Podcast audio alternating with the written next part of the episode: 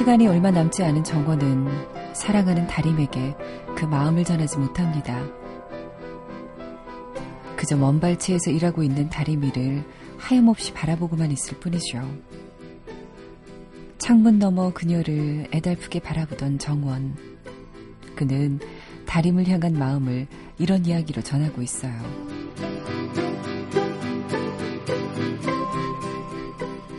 내 기억 속 무수한 사진들처럼 사랑도 추억으로 그친다는 것을 나는 알고 있었습니다. 하지만 당신만은 추억이 되지 않았습니다.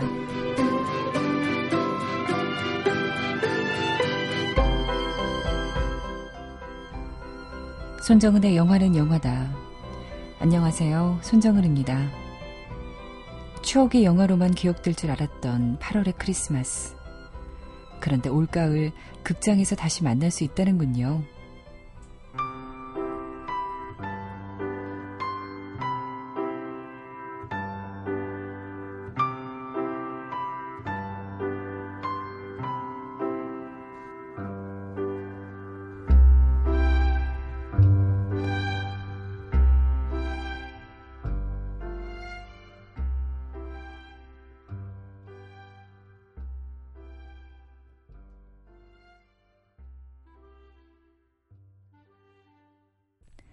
허진호 연출, 한석규, 심은하 주연의 8월의 크리스마스 중에서 다림의 왈츠 오리지널 사운드 트랙 들려드렸습니다.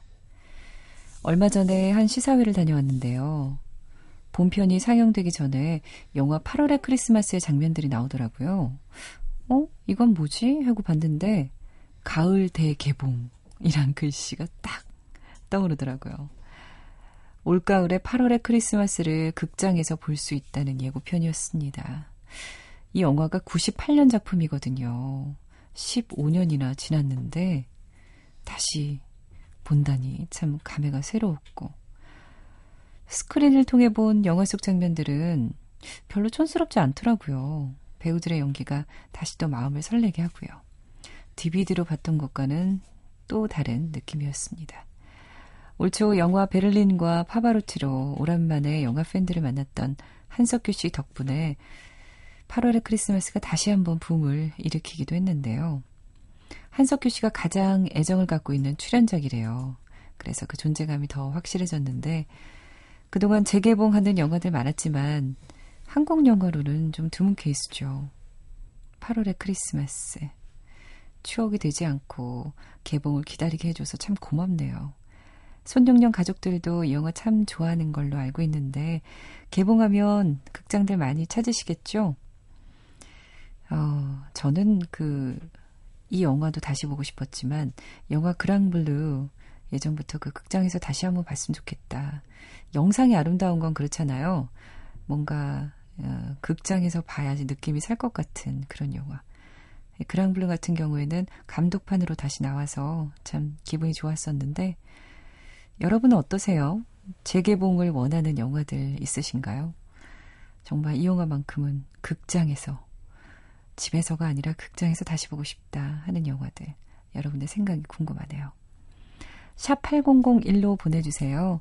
손정은의 영화는 영화다. 여러분의 이야기 또 듣고 싶은 노래 어, 궁금합니다. 샵 8001로 보내주십시오. 짧은 문자는 50원, 긴 문자는 100원의 정보 이용료가 들고요. 인터넷 미니로도 대화 또 나누시고 스마트폰 앱 MBC 미니 꼭 다운받으세요. 다운받으셔서 언제든 다시 듣기 하시고 또 참여도 많이 하실 수가 있습니다. SNS는 movie is movie 팔로잉 하세요. 9962님은 야간 근무하면서 열심히 듣고 있습니다 하시면서 문자 보내셨네요. 아유, 일하느라 고생 많으시죠?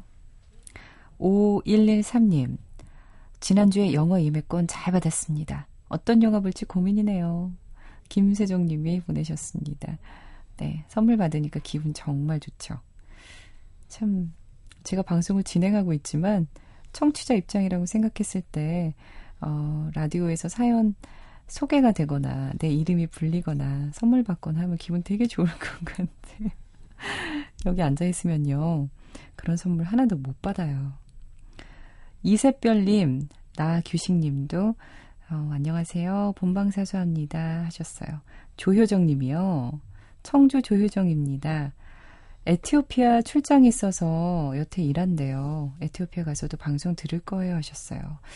지금 날짜를 보니까 지금 에티오피아에 계시는 것 같아요. 어떻게 인터넷 미니로 듣고 계신 건가요? 궁금하네요. 조효정님 또 올려주세요. 여러분의 신청곡을 들려드릴게요. 8705님이 신청하셨습니다. 영화 꽃피는 봄이 오면 중에서 음악 한 곡 듣고 싶습니다. 그래서 저희가 이 곡을 골랐습니다. 옛사랑을 위한 트럼펫 오리지널 사운드 트랙 들려드릴게요.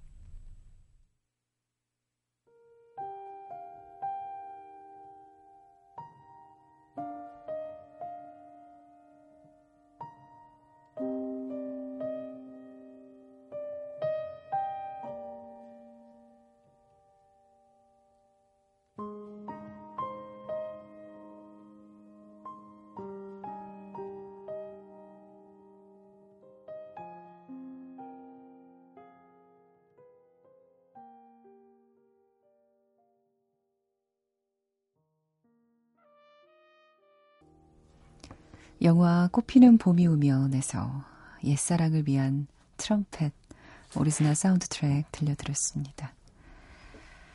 아, 트럼펫 연주가 이렇게 또 슬프게 들릴 수도 있네요. 뭐, 딱히 슬픈 일이 있는 것도 아닌데, 마음이 아련해지는 그런 느낌이 듭니다. 2040님, 안녕하세요. 28살 청년입니다. 저는요, 남들보다 심장이 좋지 않아요. 그래서 이번 달 말일에 수술 예정인데, 여자친구에게 얘기하니까 서럽게 우는 거예요. 너무 걱정된다고. 잘 될 거라고 생각하지만, 한편으론 불안하네요. 수술 잘 되게 빌어 주십시오. 노래는 어떤 걸 신청할지 몰라 손대세이 님이 골라주세요. 다른 장기도 아니고 심장이니까 정말 걱정이 되는 건 당연합니다. 저도 참 많이 걱정이 되지만, 음, 제 주변에 심장 수술 하신 분이 있어서 제가 쭉 지켜봤는데, 생각보다 어, 성공적으로 잘 끝나더라고요. 그만큼 또 의료술도 발달하고 했으니까 정말 믿고 수술 잘 하시기 바랍니다. 괜찮을 거예요. 여자친구도 많이 위로해 주시고요. 0715님, 오늘 그 사람을 알게 된 후에 맞는 여덟 번째 생일이었는데 퇴근 후 우연히 달력보다 깨달았어요. 그가 이 세상을 떠나고 혼자 맞이한 몇 번 안 되는 생일이었거든요. 8월 5일은 지났지만 제겐 아직 그 시간 함께 초를 불던 어느 날 같네요. 아마 절 보고 있지 못하지만 제 마음은 저 하늘에서 듣고 있을 거라 믿어요. 해피 벌스데이. 당신이 태어나서 나는 정말 행복했습니다.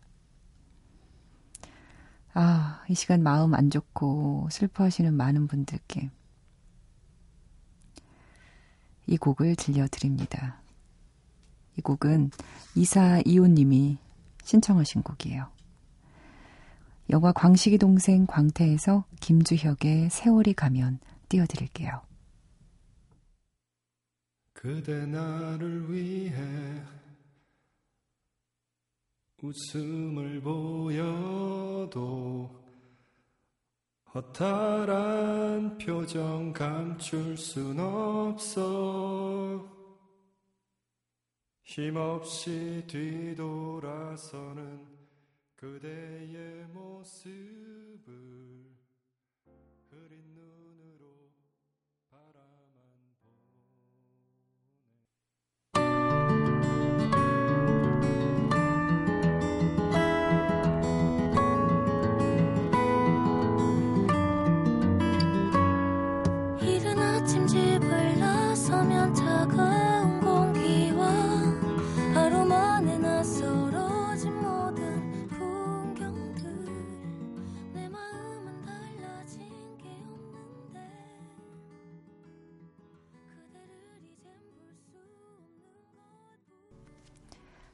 영화 광식의 동생 광태에서 김주혁의 세월이 가면 그리고 영화 홀리에서 어쿠스틱 콜라보의 빗속에서 들려드렸습니다. 이 광식의 동생 광태는요. 이사 이호님이 신청하신 곡인데 이분이 성함은 안성현.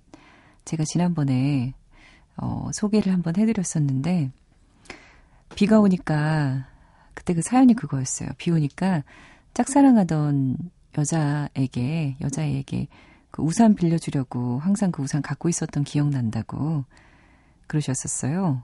근데 제가 아 결국 빌려주지는 못했나 보죠 했더니 답글을 또 올리셨네요. 아, 그 여자애가 준비성이 철저해서 우산 빌려주기 힘들더라고요. 그래도요, 운 좋게 나중에 우산 빌려주고, 그러다가 밥도 먹고, 영화도 보고 했답니다. 그래서 잘 됐나 했더니요, 만나보니까 잘 안 맞아서 그냥 짝사랑으로 끝났어요. 그러시더니 그 다음에 뭐라고 썼는지 아세요? 근데요, 짝사랑하면 광식이죠. 광식의 동생 광태에서 광식이가 불렀던 세월이 가면 들려주세요. 이렇게 연결을 시켜서 이 곡을 신청하셨습니다. 안성현 씨. 재밌는 분이네요. 그리고 홀리를 신청하신 분은 음, 아, 영화 홀리에서 어쿠스틱 콜라보의 음악 듣고 싶다고 하신 분은 7179님이셨어요. 발레리나를 꿈꾸는 소녀가 주인공이죠. 이 곡도 들려드렸습니다. 5792님, 지난주 금요일에 설국열차 보셨다고요. 철학이 담긴 영화였는데 이야기 구성도 좋았습니다. 하셨어요. 설국열차 저희가 많이 이야기해 드렸죠. 이 곡을 또 들려드립니다. 마르코 벨트라미의 음악으로 This is the beginning 오리지널 사운드 트랙 띄워드릴게요.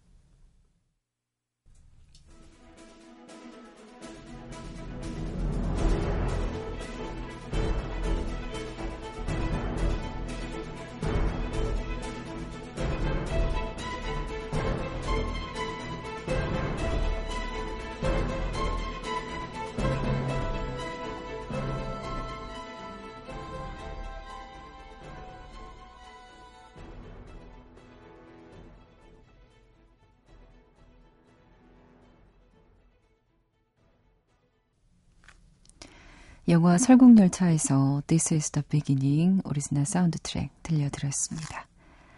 여러분을 위한 선물이 준비되어 있습니다. 8월 13일 화요일 저녁에 진행되는 브라이언 드 팔마 감독의 신작이죠. 패션, 위험한 열정, 시사회에 여러분을 초대하도록 할게요. 그리고 또 있어요. 14일부터 열리는 제천 국제음악영화제 한여름밤의 공연에 여러분을 초대하려고 합니다. 야외 무대에서 상영작도 보고 또 라이브 공연도 즐길 수 있는 아주 환상적인 프로그램이에요. 입장권 준비했거든요. 이 두 개에 관심 있으신 분들은요, 시사회 게시판에 댓글로 참여해 주십시오.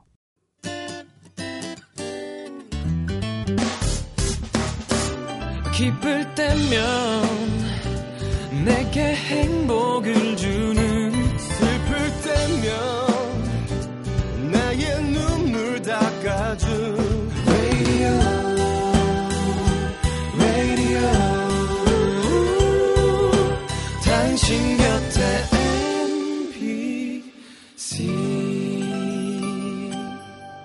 MBC 라디오는 미니와 푹 튠인 어플리케이션을 통해 모든 스마트 기기와 PC에서 청취가 가능하며 팟캐스트로 다시 들으실 수도 있습니다.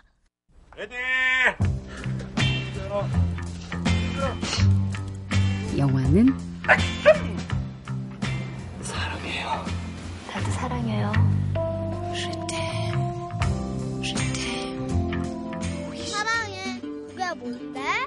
모든 걸 다 보여주는 거야. 누나. 어? 사랑해. Ich liebe dich auch. 장군님, 장군님을 사랑합니다.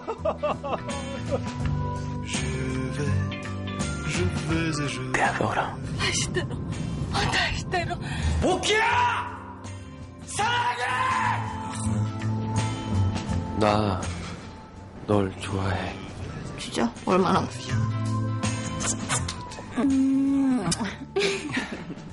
컷!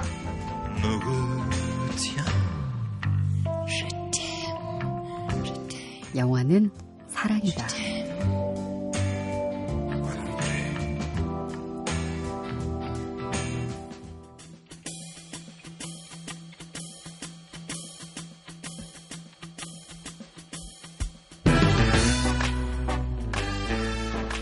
써니의 따끈따끈 새영화.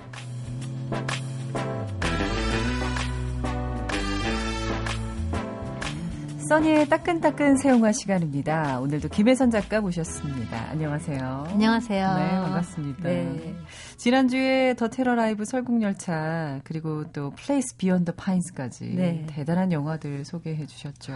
지난주 참 즐거웠는데요. 네. 극장에서 참 관객들이 신나셨을 것 같아요. 음. 재밌는 영화 많아서. 음, 그래서 계속 지금 그 영화들로 신나 있는 상태인데 아, 그러세요? 예, 그렇기는 하지만 그래도 오늘 소개해 주실 또 새 영화들이 있잖아요. 그렇죠. 네. 이번 주도 여름을 맞아서 상큼 발랄하거나 으스스한 영화들이 아. 많이 개봉을 하는데 제가 오늘 소개드릴 세 편의 영화 중에 두 편은 아주 사랑스럽고 아름다운 어. 영화고요. 한 편은 좀 슬픈 호러예요. 음, 첫 번째. 귀신 나오는 건 아니죠? 네, 귀신은 안 나오지만 귀신의 버금가는 무서운 인간은 나오죠. 음, 원래. 인간이 더 무서우니까. 음. 음.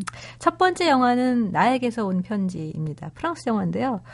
제가 어, 이 시간에 프랑스 영화를 몇 편 소개했는데 최근의 프랑스 영화들은 전혀 어렵지 않아요. 네.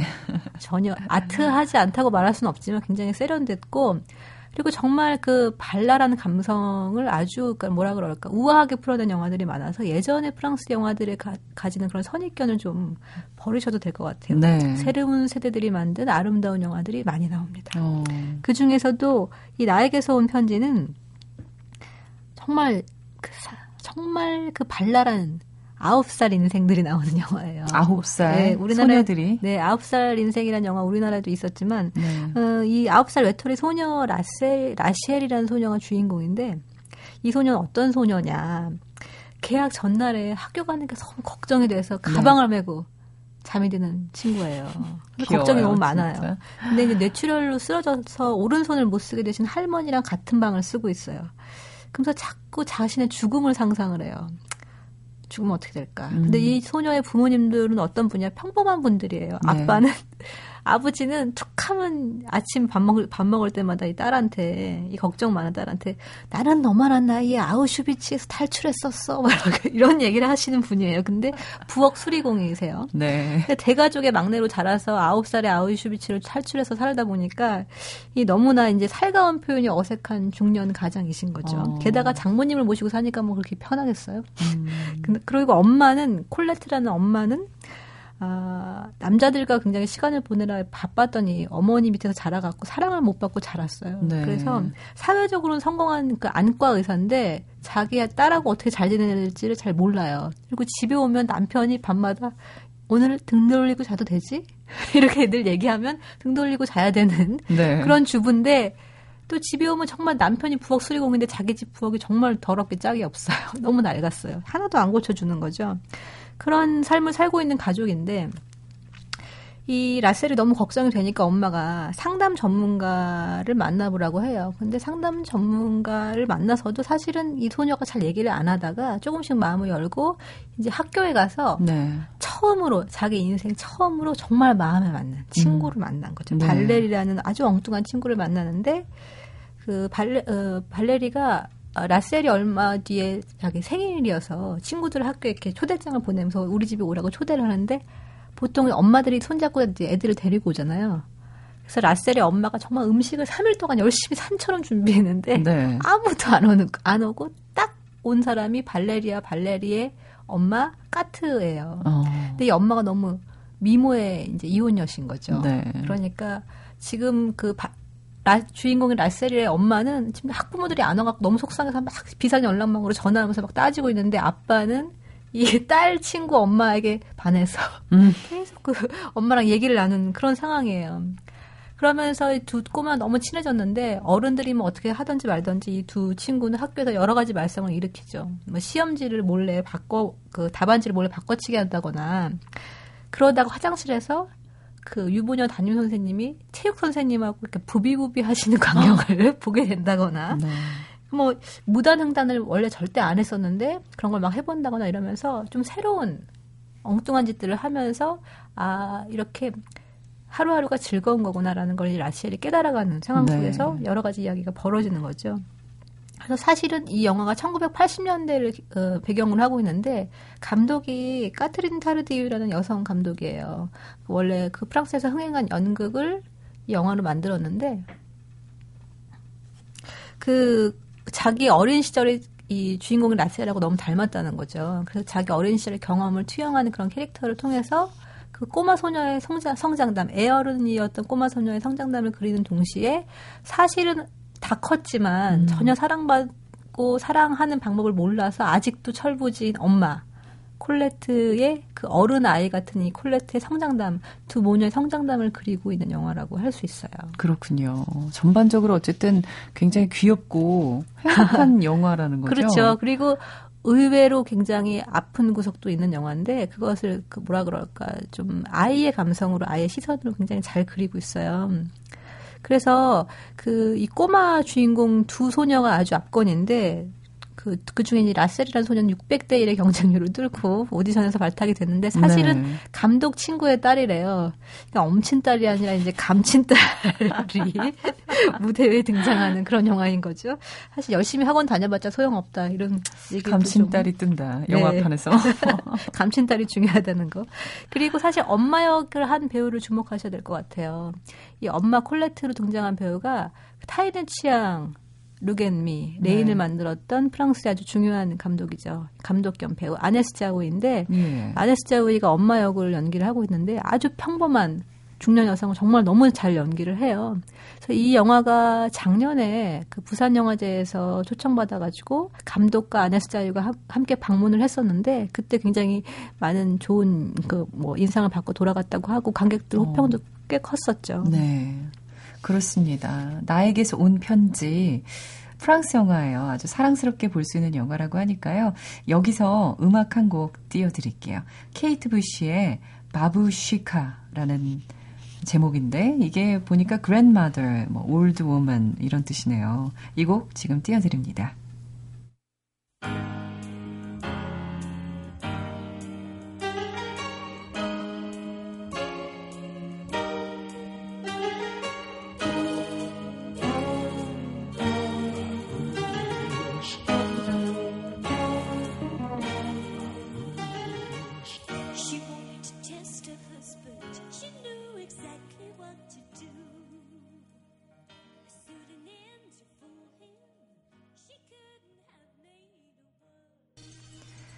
케이트 부시의 바부쉬카 나에게서 온 편지의 삽입곡 들려드렸습니다. 이 케이트 부시가요 고양이처럼 생긴 아주 독특한 외모의 가수라고 저희 홍 니콜슨 PD가 아, 얘기를 하네요. 네, 세게 생겼나 보네요. 음, 홍 PD 센 취향인가. 봐요. 네. 아, 이 노래가 어느 장면에 나오냐면요. 예. 그 주인공 라시엘이 그 발레린 친구인 발레린의 집 놀러 가겠다고 하니까 괜히 아버지가 나서서 내가 데려다 주겠다고 그래요. 음. 그래서 이제 갔더니 이 미모의 신, 그 이혼녀이신 발레리 엄마가 살림을 잘 못하셔서 부엌이 엉망인 거예요. 음. 그러니까 자기가 고쳐주겠다는 거죠. 자기 집 부엌은 안 고치면서. 네.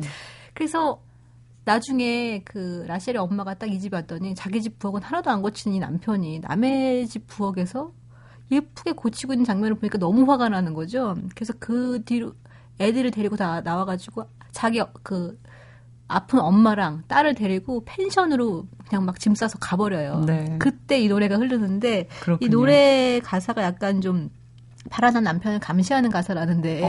그래서 아마 이 노래를 사용한 것 같아요. 그렇군요.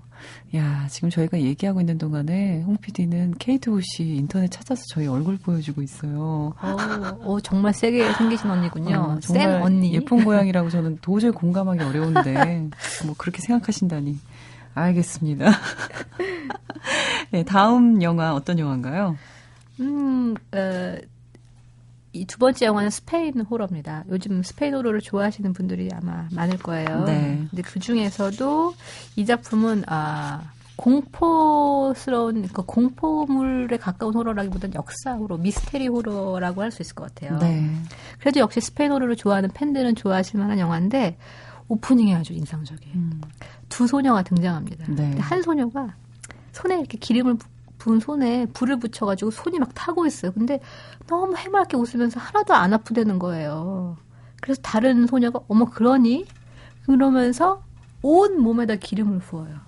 그러면서 하나도 아프지 않다니까 자기 몸에 불을 붙였는데 다 새카맣게 타서 세상을 떠나버린 거죠. 네. 그리고 얼마 후에는 한 꼬마 소년이 자기 피부를 이렇게 살점을 긁다가 그걸 벗겨서 네. 먹는 끔찍한 광경이 발견이 돼요. 이때가 1931년쯤인데 이 마을에서 고통을 전혀 느끼지 못하는 아이들이 발견되는 거죠. 근데 이게 누군가의 학대에 의해서 이렇게 된 것도 아니고 태어날 때부터 통증을 못 느끼는 무통증 병을 앓고 어, 있는 거예요. 통각이 없는 거죠. 그렇죠. 통각 상실 환자라고 하죠. 그래서 예. 굉장히 이런 아이들이 얼마나 위험하다라는 거를 이제 어른들이 알게 되고 이거는 사실 악마가 아니냐라는 어떤 그 종교적인 어떤 관점에서 또 보게 되면서 이 아이들을 외딴 병원에 격리 수용시키는 거죠. 그리고 나서 시간이 흘러서 현재의 어떤 상황이 펼쳐지는데 현재에서는 한 신경외과 의사가 등장해요. 아내랑 같이 차를 몰고 가고 있었는데 교통사고가 나서 네. 아내를 잃고 아내 뱃속에 있던 5개월 된 태아만 간신히 살려 살렸는데 자기 자신도 그 교통사고에서 나중에 검진을 받다가 백혈병에 걸려 있다는 거를 알게 되는 거죠. 종양이 네, 있다는 걸. 그렇죠. 그래서 아, 어, 그래서 이제 골수 이식을 받아야 되는데 그러려면 가족이 있어야 되잖아요. 그렇죠. 그래서 오랫동안 만나지 않았던 부모님을 찾아갔는데 골수 이식을 해줄 수가 없다는 거예요. 이유는 자신이 그들의 친아들이 아니었다는 거죠. 그러면서 이 사람이 정말 알고 싶지 않았던 자신의 과거와 마주하게 되는 설정인데 네. 그 앞에 말씀드렸던 통증을 느끼지 못하는 아이들과 과연 무슨 관계가 있을까? 영화가 계속 과거 현재가 계속 끊임없이 교차되면서 거의 한 70년간의 이야기를 담고 있어요. 그러면서 마지막 굉장히 충격적인 결말을 선사하는 영화인데요. 뭔가 그 라- 뭐라고 할까? 어, 영화 굉장히 흥미로운 게 고통을 모르는 아이들의 이야기를 그 스페인의 과거와 현재 역사를 이렇게 빗대서 얘기를 하고 있어요. 근데 그게 그 주요한 역사가 스페인 내전과 그 뒤에 이어진 프랑코 독재 정권의 이야기인데 네. 그러니까 고통을 모르는 아이들에 대한 어떤 것들이 사실은 그 역사적으로 사실 숨겨져 있던 고통을 드러내면서 그것과 마주할 수 있다는 어떤 역사적인 비밀을 좀 영화가 가지고 있는 형식이라서 굉장히 네. 미스터리한 역사 호러라고 제가 말씀을 드릴 수 있는 거죠.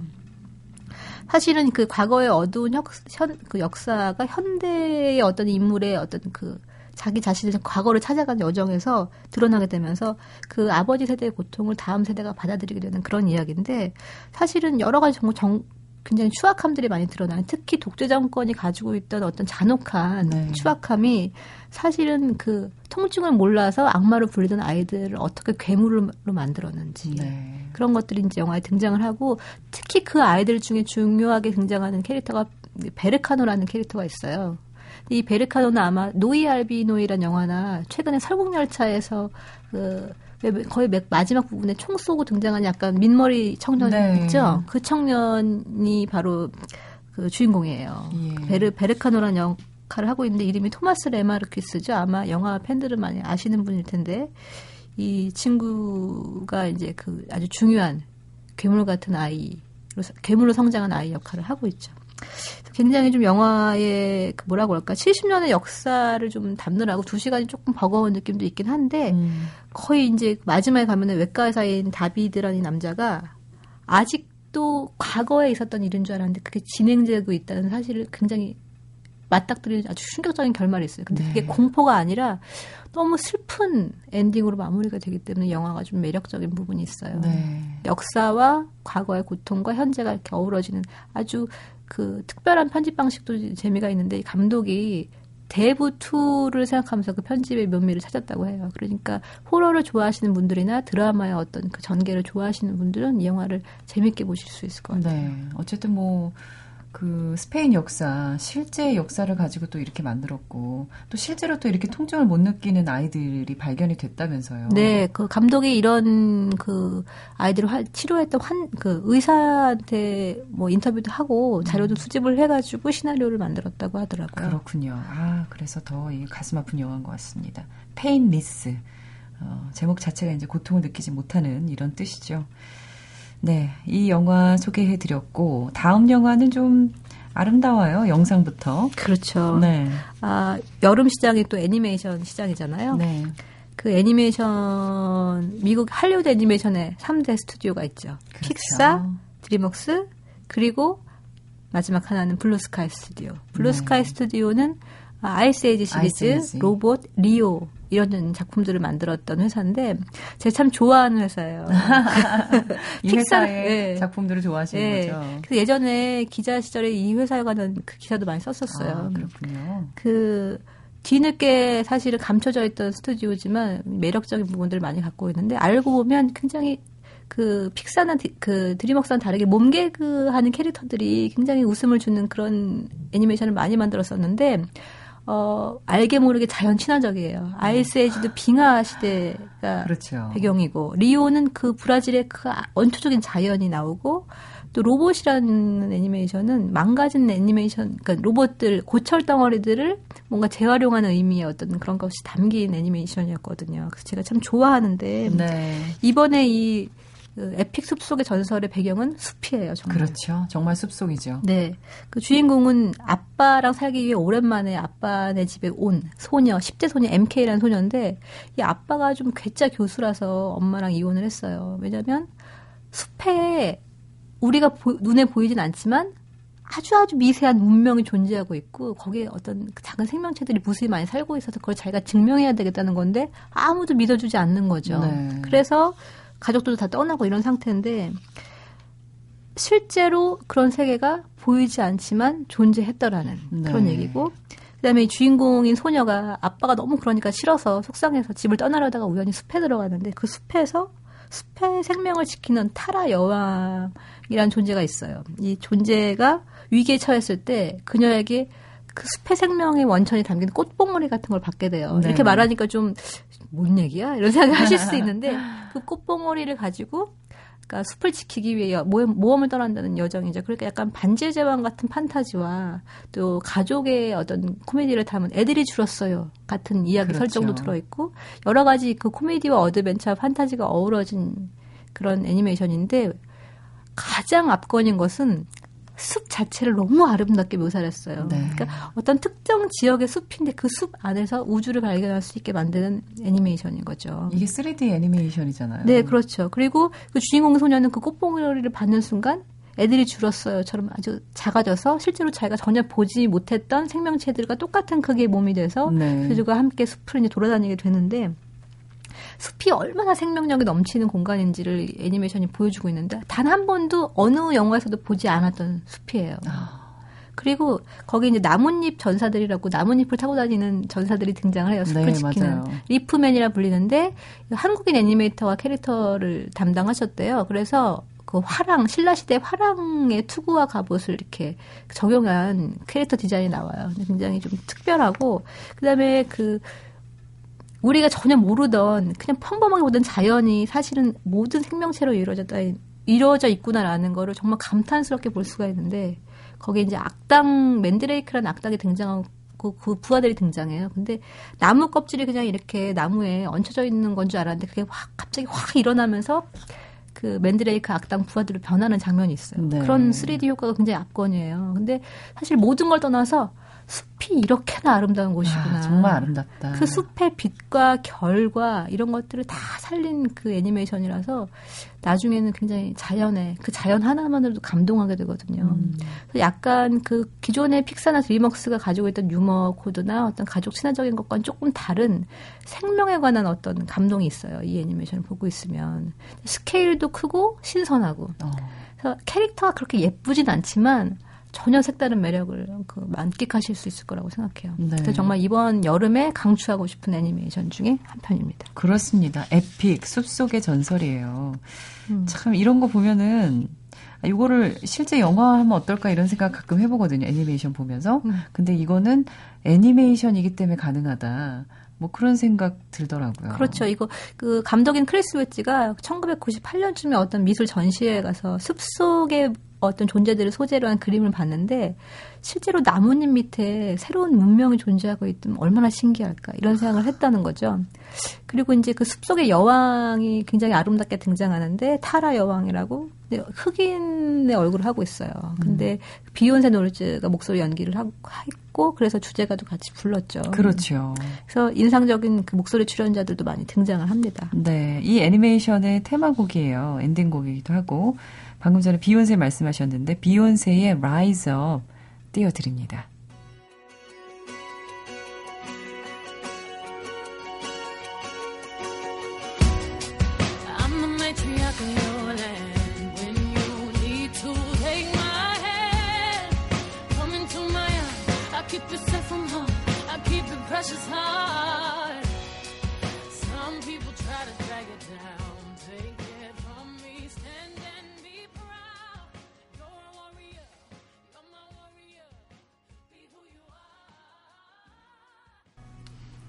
네, 비욘세의 목소리. 아, 개인적으로 비욘세 정말 좋아해요. 네, 그 멋진 큰 언니 같은 느낌. 아, 멋있어요. 네.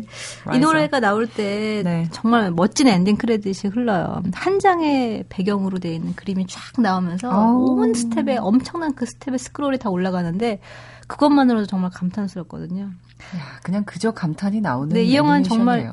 멋, 멋지다고 생각해요, 저는. 그, 약간 이야기 굉장히 고전적이고 정통적인데, 그리고 뭐 선과 악의 결투가 벌어지고, 낯, 낯선 세계에 들어가는 어떤 모험담이 펼쳐지고 이러지만, 그거를 넘어서는 어떤 약간 생명력이 넘치는 감동이 있는데, 아까도 제가 살짝 말씀드렸지만, 친환경 녹색 3D 애니메이션이 이라고 말씀드릴 수 있겠네요. 몸에 좋습니다.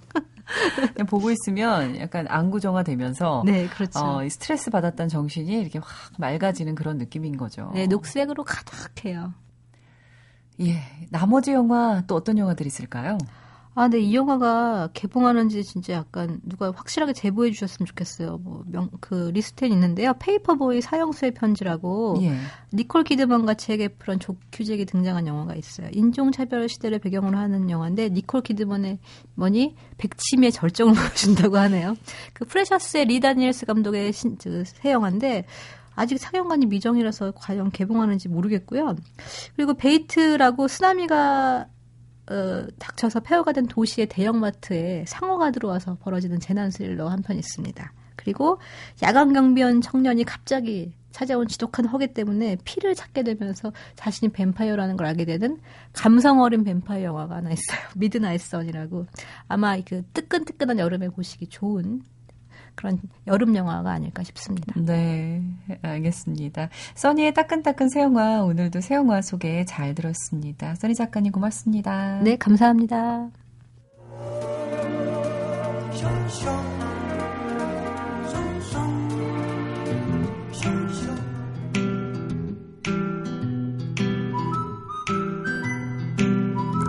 진정한 영화 광을 위한 시네필 퀴즈 시간입니다. 오늘 퀴즈는요, 이 음악부터 들어보시죠.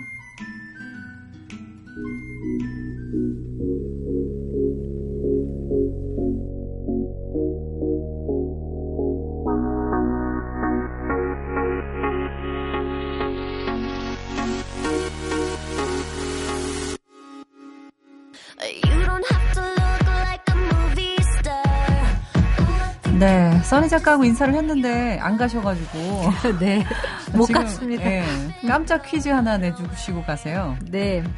음, 퀴즈는요, 아, 지난주에 개봉한 영화 개구쟁이 스머프 2의 음악이에요. 지금 이, 이 음악이 네. 제목이 울랄라인데 누가 불렀을까요?